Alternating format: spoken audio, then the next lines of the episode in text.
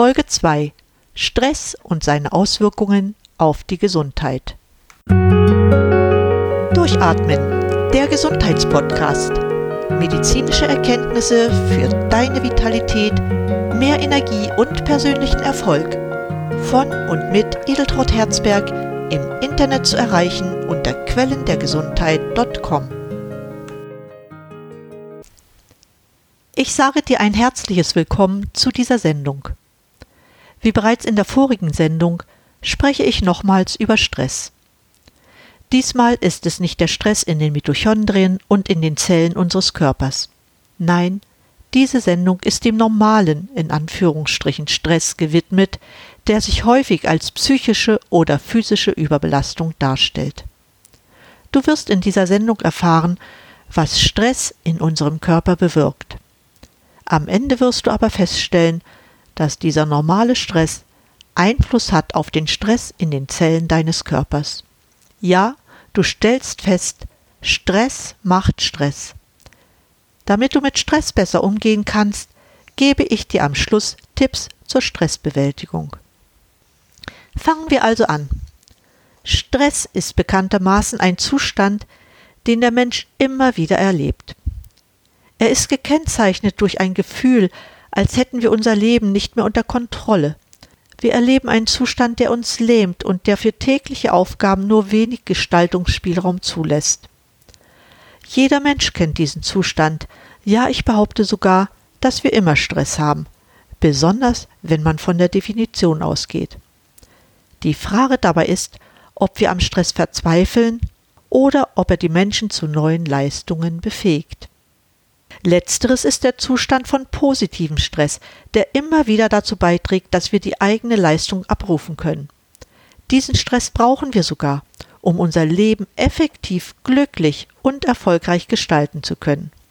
Durch ihn erhalten wir die Energie, die uns aktiv werden lässt. Anders ist es dagegen, wenn wir uns überfordert fühlen. Vielleicht kennst du folgende Situation. Du bist auf einer wenig befahrenen Landstraße unterwegs und dein Auto streikt. Es lässt sich nicht mehr fortbewegen. Ein Termin sitzt dir im Nacken und du weißt nicht, wie du schnell weiterkommen könntest. Du bist verzweifelt, wütend und weißt nicht, was du machen sollst. Vom Gefühl her hast du sehr viel Energie, die du jedoch nicht zielgerichtet einsetzen kannst, weil sich deine Gedanken nur mit dem Termin beschäftigen. Irgendwie gelingt es dir jedoch einen Ausweg zu finden. Vielleicht rufst du den ADAC oder ein anderer Autofahrer bietet dir Hilfe an. Solche Art Stress begegnet uns sehr oft. Ist die Situation überwunden, können wir aufatmen, sind wieder in der Lage weiterzufahren, können den Termin vielleicht doch noch wahrnehmen. Zum Glück passiert so etwas nicht jeden Tag.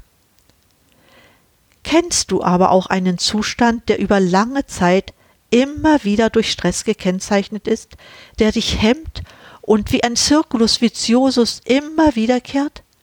Dieser Stresszustand bringt dich in eine derartige Verzweiflung, die dich so blockiert, dass du das dahinterstehende Problem nicht mehr lösen kannst.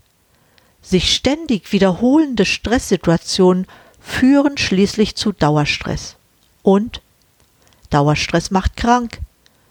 Im Folgenden werde ich dir zeigen, welche Ursachen Dauerstress hat und wie du ihn vermeiden kannst. Aber fangen wir an. Unter Stress, von dem ich spreche, ist jede Art von Belastung zu verstehen, die den Organismus zu einer Anpassungsreaktion zwingt. Dabei spielt es keine Rolle, ob die Belastung positiv ist, zum Beispiel die Arbeit an einem eigenen Bild oder das Lesen eines spannenden Buches oder Sport, in jedem dieser Fälle muss sich der Körper anpassen, um seine Leistung erbringen zu können. Diese Belastungen wirken sich in der Regel nicht negativ aus. Das ist positiver Stress. Anders dagegen ist es, wenn wir es mit negativem Stress zu tun haben und der Organismus dabei überfordert wird. Das kann auch schon mal bei sportlichen Aktivitäten der Fall sein. Leistungssport ist oft mit einer Überforderung verbunden. Trainingsausfall, bei Profisportlern und ein zu früher Einstieg in das Wettkampfgeschehen führen zu negativem Stress. Ich denke, dass auch du Situationen kennst, in denen das Maß des Normalen überschritten wird. sei es die schwere Krankheit eines Kindes, die die Eltern verkraften müssen. Hier haben wir sowohl eine psychische Komponente, die durch Mitleid für das Kind geprägt ist.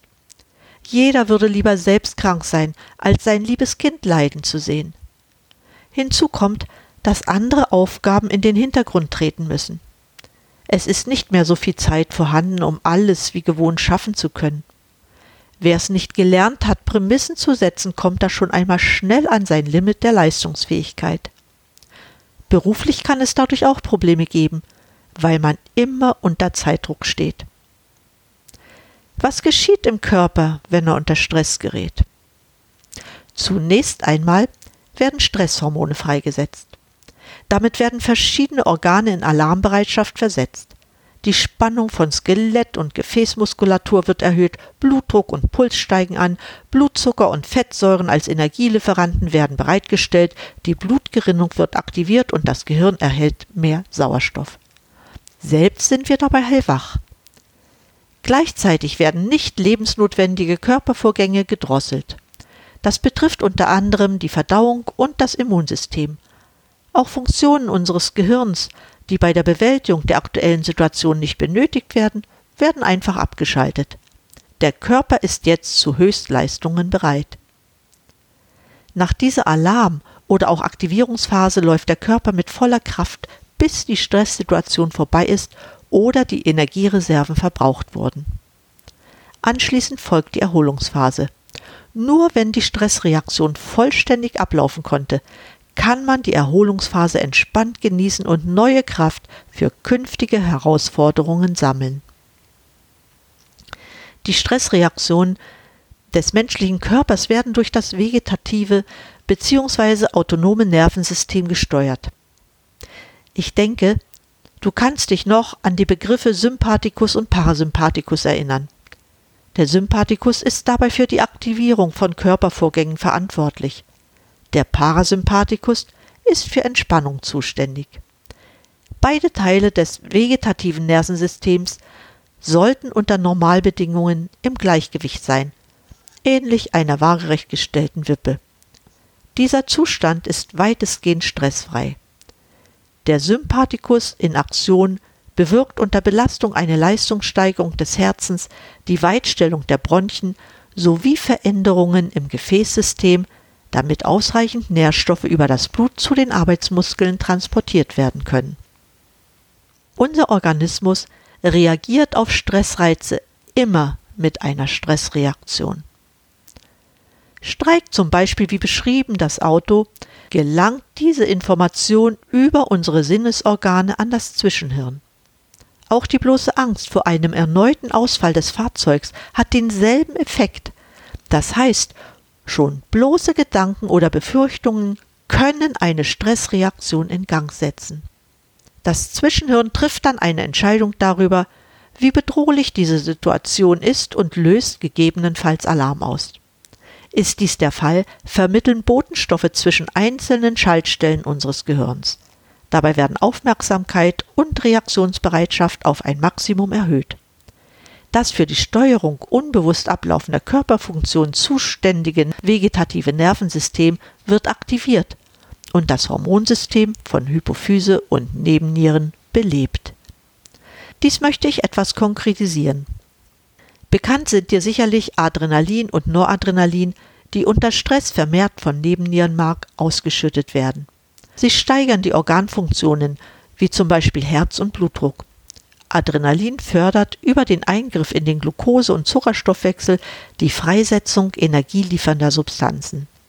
Zudem ist Noradrenalin ein Neurotransmitter im Gehirn. Letztendlich wird Cortisol freigesetzt. Bei beständiger Erhöhung des Cortisolspiegels kommt es jedoch zu einer Erhöhung des Blutzuckerspiegels. Wir sprechen von einer diabetogenen Stoffwechsellage. Weiterhin wird durch Cortisol das Immunsystem herabgesetzt. Damit werden Entzündungsprozesse gesteuert. Im Gehirn führt ein überhöhter Cortisolspiegel zur Modulation von Angst, depressiven Verstimmungen und kognitive Prozesse werden verändert.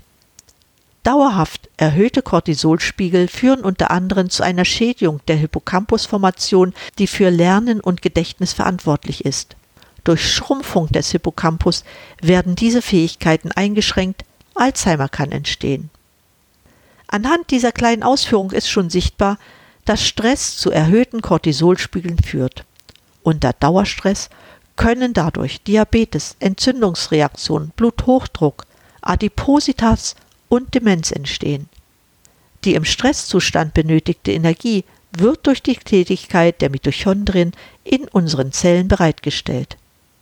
Mitochondrien werden nicht ohne Grund als Kraftwerke der Zellen bezeichnet. Wenn sie nicht ausreichend Energie produzieren, kann unser Körper auch nicht mit Stress fertig werden. Unter Stress kommt es dazu, dass besonders viel Energie benötigt wird. Wenn der Körper nach der Aktivierungsphase und Beendigung des Stressgeschehens in die Entspannungsphase kommt, wird die Energieproduktion auf normales Niveau zurückgefahren. Anders bei Dauerstress. Hier schaffen es die Mitochondrien nicht mehr, die ausreichende Menge Energie bereitzustellen. Die Zellen kommen dadurch in ein Energiedefizit. Damit können viele Stoffwechselvorgänge nicht mehr normal ablaufen.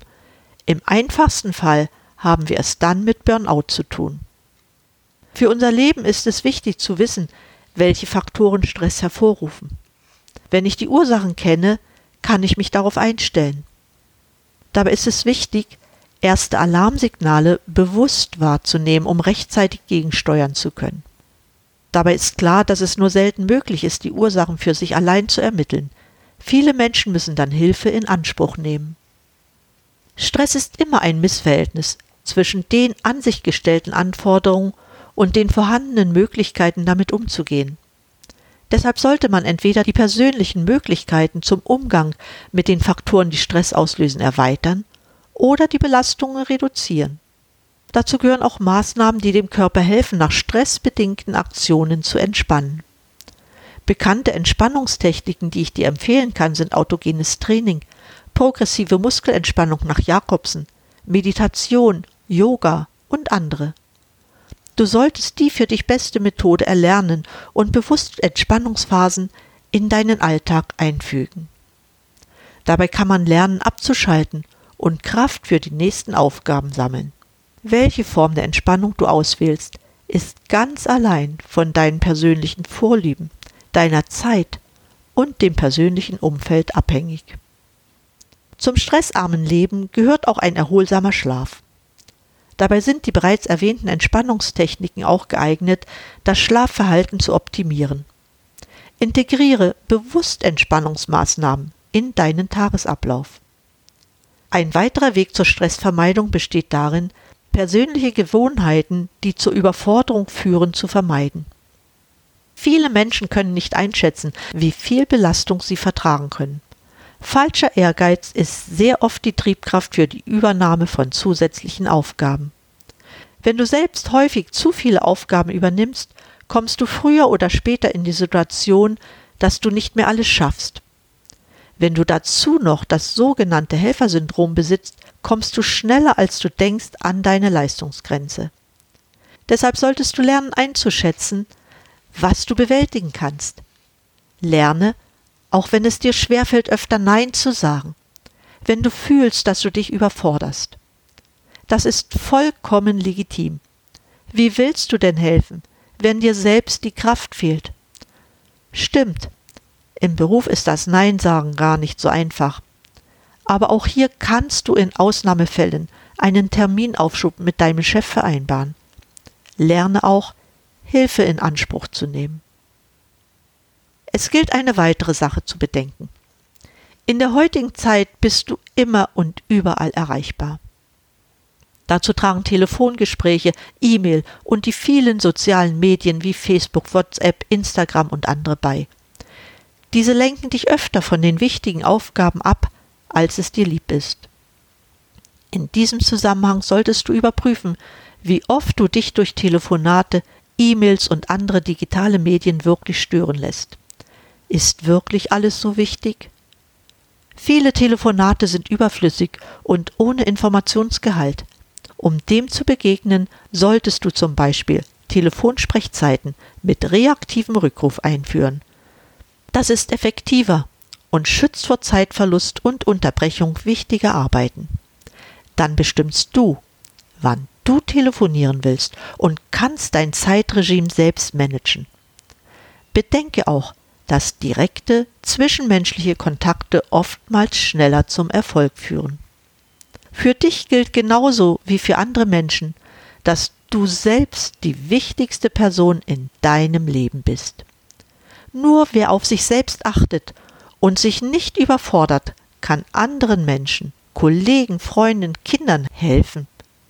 Wer sich dagegen zu viel zumutet, nicht an sich selbst denkt, kann auch nicht für andere da sein. Deshalb ist es wichtig, dass du den Kontakt mit Freunden pflegst, dein geliebtes Hobby ausübst, einfach für dich selbst Zeit einplanst. Wenn du achtsam mit dir umgehst, gelingt es dir, Überforderungen zu vermeiden. In einem Achtsamkeitstraining lernen Personen, die das nicht mehr können, wie man sich selbst vor Überforderung schützen kann. Überforderung zu vermeiden hilft Stress zu vermeiden. Wie aber soll man mit den Belastungen umgehen, die objektiv vorhanden sind, die durch den Beruf oder die Familie einfach da sind? Auch hier gibt es Wege, um die vielen durch Beruf und Familie bestehenden objektiven Belastungen zu minimieren. Zwar kannst du deine eigenen Arbeitsaufgaben im Job nicht selbst reduzieren, jedoch kann man in einem vertrauensvollen Gespräch mit dem Chef, dem Betriebsrat oder den Mitarbeitern zum Beispiel klären, wie es möglich ist, die Belastungen gleichmäßig auf alle Kollegen zu verteilen. In der Familie musst du auch dafür sorgen, dass nicht einer allein die Hauptlast trägt. Die Arbeit kann unter den Familienmitgliedern entsprechend ihren Möglichkeiten verteilt werden. Manche Gegebenheit kann man trotzdem nicht ändern. In diesem Fall muss man die Dinge einfach so hinnehmen, wie sie sind. Orientiere deine Aktivitäten lieber auf die Dinge, die es wert sind. Bleib optimistisch und betrachte die Aufgaben nicht als Belastung. Schau positiv auf die Dinge des Lebens. Das hilft bei der Lösung so mancher Aufgabe. Du hast bestimmt schon selbst erlebt, welche Energien du freisetzt, wenn du bestimmte Aufgaben mit Freude und großer Begeisterung durchführst. Hast du es auch schon erlebt, dass du einfach davonlaufen möchtest, wenn die Anforderungen zu hoch sind? Das kann man bestimmt auch einmal machen, aber was ändert sich dadurch? Auf Dauer ist dies also keine Lösung. Ganz im Gegenteil. Damit wäre ein sozialer Rückzug verbunden. Dein Selbstmitleid und die Resignation führen zu Einsamkeit und zu Burnout. Suche in diesem Fall besser die Konfrontation, um Klarheit zu schaffen. Damit kannst du erstaunliche Freiräume zu mehr Selbstverwirklichung erhalten und du erlebst, dass der Stress abgebaut wird. Ein wichtiger Weg zur Stressvermeidung ist auch die Förderung von Bewegung. Dass Bewegung in vielen Bereichen positive Auswirkungen hat, ist sehr lange bekannt. Sie ist aber auch ein entscheidender Weg, Stress abzubauen. So fördert Bewegung die Verdauung, die hormonelle Regulation von Cortisol und Adrenalin, reguliert den Insulinspiegel und den Blutdruck. Weiterhin fördert Bewegung die Synapsenbildung im Gehirn. Das heißt, es entstehen mehr Verschaltungen zwischen den Nervenzellen. Daraus ergeben sich bessere kognitive Leistungen. Ein gemeinsames Training mit Freunden oder im Sportclub verbessert außerdem die Kommunikation. Du siehst, dass Bewegung auf nahezu alle Faktoren wirkt, die die Entstehung von Stress begünstigen. Im Rahmen der Stressbewältigung beeinflusst Bewegung die emotionale Stabilität positiv und verbessert damit die Stresstoleranz. Bewegung hat einen positiven Einfluss auf die Stimmung und die Schlafqualität. Im Wesentlichen entspricht Bewegung als Ausdauersport den Flucht- und Kampfreaktionen des Steinzeitmenschen, die auch dem Stressabbau dienten. Ebenso wirkt sich Bewegung positiv auf die Sexualität aus und dient als Ventil für aggressive Gefühle. Durch Bewegung wird die Atmung vertieft und die Kreislaufstabilität verbessert. Damit wird die Qualität der Erholung für den Organismus effektiv gefördert. Bewegung versteht sich im Zusammenhang mit Stress immer auch als Ausdauerleistung. Übertreibungen schaden mehr, als sie nützen. Achte deshalb stets darauf, auf keinen Fall in einen Leistungsdruck zu geraten, der wieder neuen Stress bedingen kann. Ein weiteres Problem im Zusammenhang mit der Stressentstehung und Vermeidung ist die Ernährung. Unter den heutigen Bedingungen wird der Körper durch die Ernährung mit Schadstoffen, zum Beispiel durch minderwertige Lebensmittel, Farb- und Konservierungsstoffen belastet. Dadurch wird die Funktion der Mitochondrien, den Kraftwerken der Zellen, beeinträchtigt. Das wiederum bedingt, dass die Energieproduktion gedrosselt wird und Stress entsteht. Richtige Ernährung ist sicher sehr individuell zu betrachten. Bei durchschnittlicher Ernährung solltest du darauf achten, dass die Nahrungsmittel keine oder nur eine geringe Belastung mit Schadstoffen, Konservierungsstoffen oder Farbstoffen aufweisen. Als Regel gilt, je abwechslungsreicher die Kost, desto geringer ist die Chance, dass sich ein bestimmter Schadstoff im Körper anreichern kann. Optimal ist natürlich eine Ernährung mit Produkten aus biologischem Anbau, frisch zubereiteter Nahrung und Verzicht auf Fastfood. Die Verwendung saisonaler und regionaler Produkte solltest du unbedingt anstreben. Mit einer richtigen Ernährung gelangen weniger Schadstoffe in den Körper, funktionieren Stoffwechsel und Verdauung optimal, was wichtig für eine gute Darmfunktion ist. Gesunde Ernährung trägt entscheidend dazu bei, die Mitochondrien, also die Kraftwerke der Zellen, zu schützen. Wenn sie in Ordnung sind und der Darm in einem guten Zustand ist, kommt der Organismus selten in ein Energiedefizit, das zu Stress führen könnte. Um die Mitochondrien bei ihrer Energieproduktion zu unterstützen, ist es wichtig, darauf zu achten, den Körper ausreichend mit Mikronährstoffen zu versorgen. Genaue Aussagen über den Bedarf an Mikronährstoffen kannst du durch Blut, Urin oder Stuhlanalysen erhalten. Jedoch sind das Werte, die dir kein Arzt routinemäßig bestimmt. Du solltest dies einfordern, wenn du über längere Zeit energielos und deprimiert bist. In jedem Fall kannst du auch ohne Laboranalyse Magnesiumpräparate, Coenzym Q10 und Vitamin B12 einnehmen, weil diese Stoffe unbedingt für die Arbeit der Mitochondrien benötigt werden. Dabei werden überschüssige freie Radikale gebunden, die das Immunsystem und die normale Stoffwechselfunktion gefährden könnten. Ich werde das Thema Stress immer wieder in meinen Sendungen ansprechen, weil er so entscheidenden Einfluss auf die Gesundheit hat. Dabei wirst du weitere Faktoren kennenlernen, die Stress hervorrufen. Ich werde dir aber auch Wege zeigen, wie man mit Stress noch aktiver umgehen kann.